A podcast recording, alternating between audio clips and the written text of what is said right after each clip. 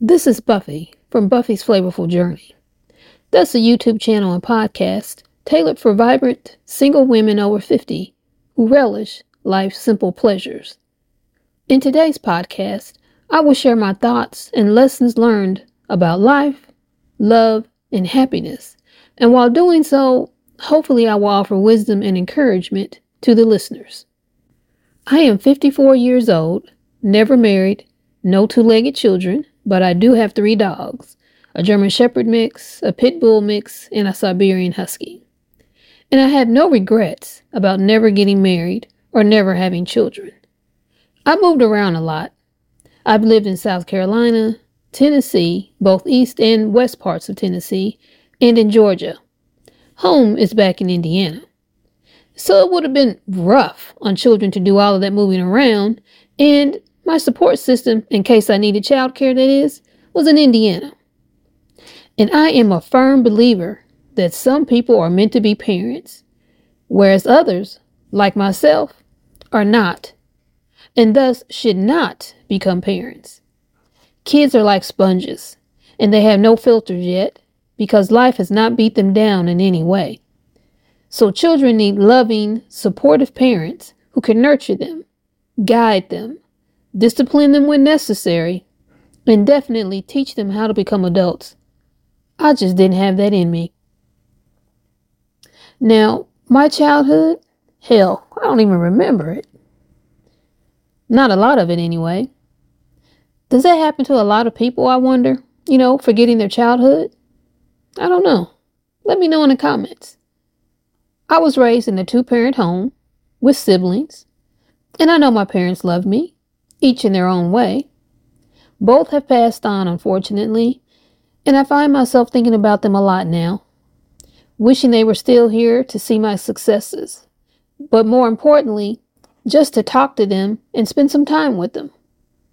So, first lesson for you youngsters don't take your parents for granted because they may be gone someday and you'll be like me, wishing you had said more to them, asked them about their lives, spent more time with them, and definitely told them that you loved them.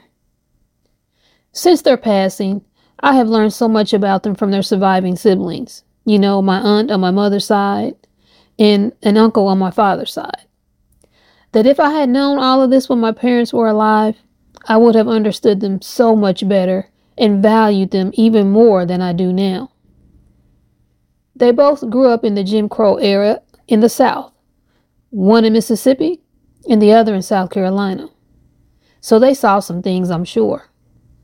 Things that I can't even imagine experiencing in real life. You know, I've seen them in movies, saw pictures, but never up close and personal.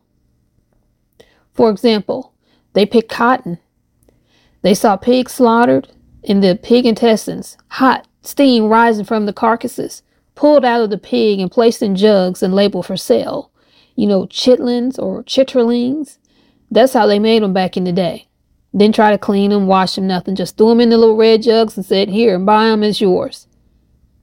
They also saw black men being chased by white men and murdered for the littlest of things. They saw others and themselves being judged solely on the color of their skin and even being told you're worthless, you're dumb, and you'll never amount to anything.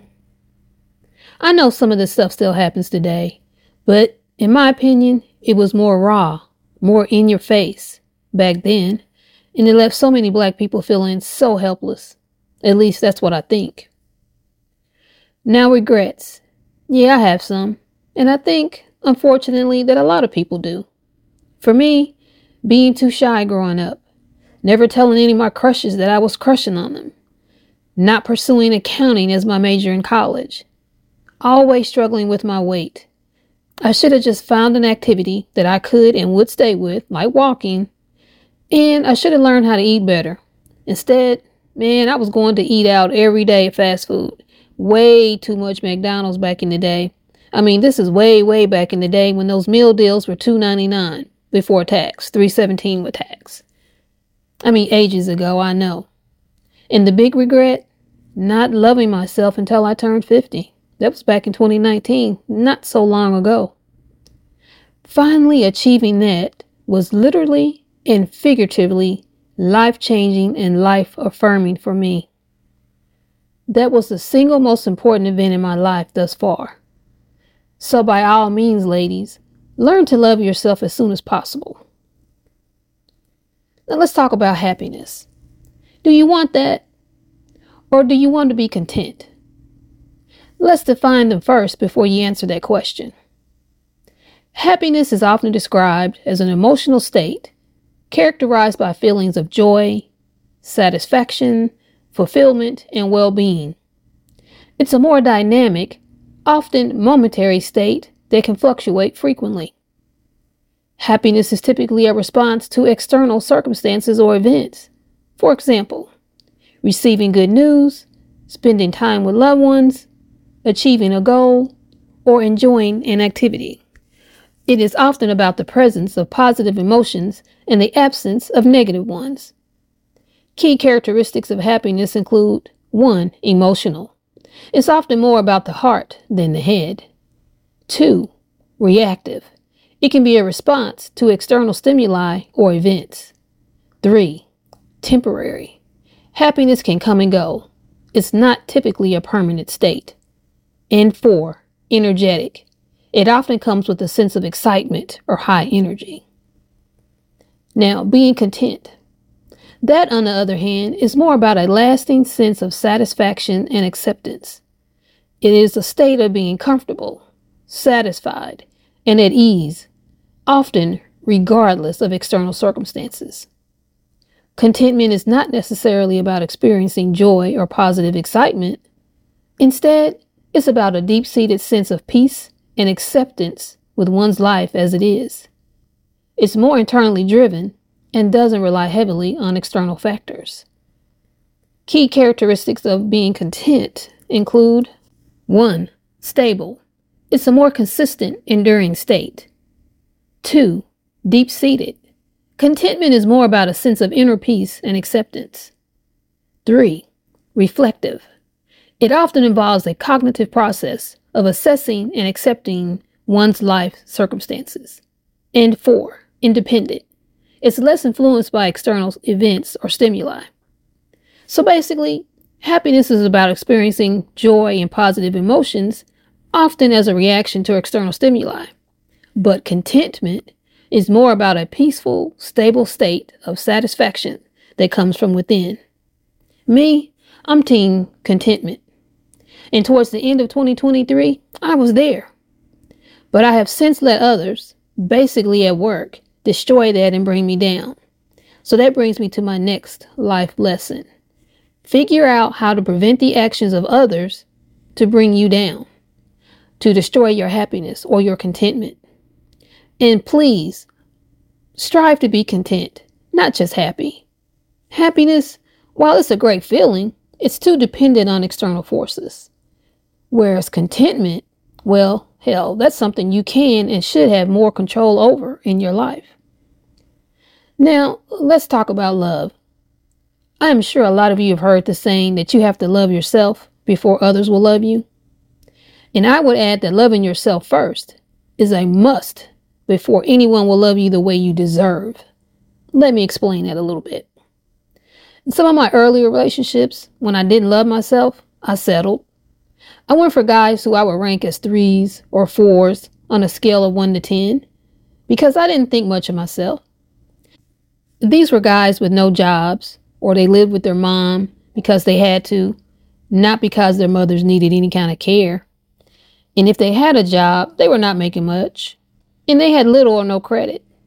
Some even had children from prior relationships and they were not providing support or even acknowledging that their children were, in fact, their children. Now that I love myself, I see myself as a solid six or seven on that scale. That scale is the PIE scale P for physical appearance, I for intelligence, and E for emotional stability. Looks, they don't matter as much as they did when I was younger. But I'm going to tell you something. Don't let anyone tell you that looks don't matter at all. They do, and they always will. Intelligence. That's the crucial one for me, as I find intelligence to be the sexiest quality about a person. Then you have emotional stability. Well, I don't know about you, but I don't want a crazy man in my life, you know? You know, somebody like fatal attraction or abusive. Uh uh uh, I don't need that. Basically, ladies, I'm telling you, I'm advising you, I'm urging you to please learn to love yourself. For me, that's the most important life affirming love you need in your life. I don't believe you can be loved or that you can even love someone else if you don't love yourself first. And if you want another type of love in your life, for example, from a relationship, then you'll be in a better position to have a successful relationship if you have that self love first. Now, that's just my opinion. What do you all think? Leave a comment and let me know. Well, I'm trying to keep my initial podcast down to under 15 minutes. We're all busy, I know that. So let me end today's podcast now. I hope you take this time to reflect on your own lives, as self reflection is crucial to becoming the best version of yourself. And that's something we should all strive for. At least I think so. Now, don't forget to like this podcast, to leave a comment, and subscribe to the Buffy's Flavorful Journey YouTube channel for more uplifting and empowering content via videos and podcast. I also do a lot of baking and cooking on there too. Love you, fam, and all the best to you and yours. Bye for now.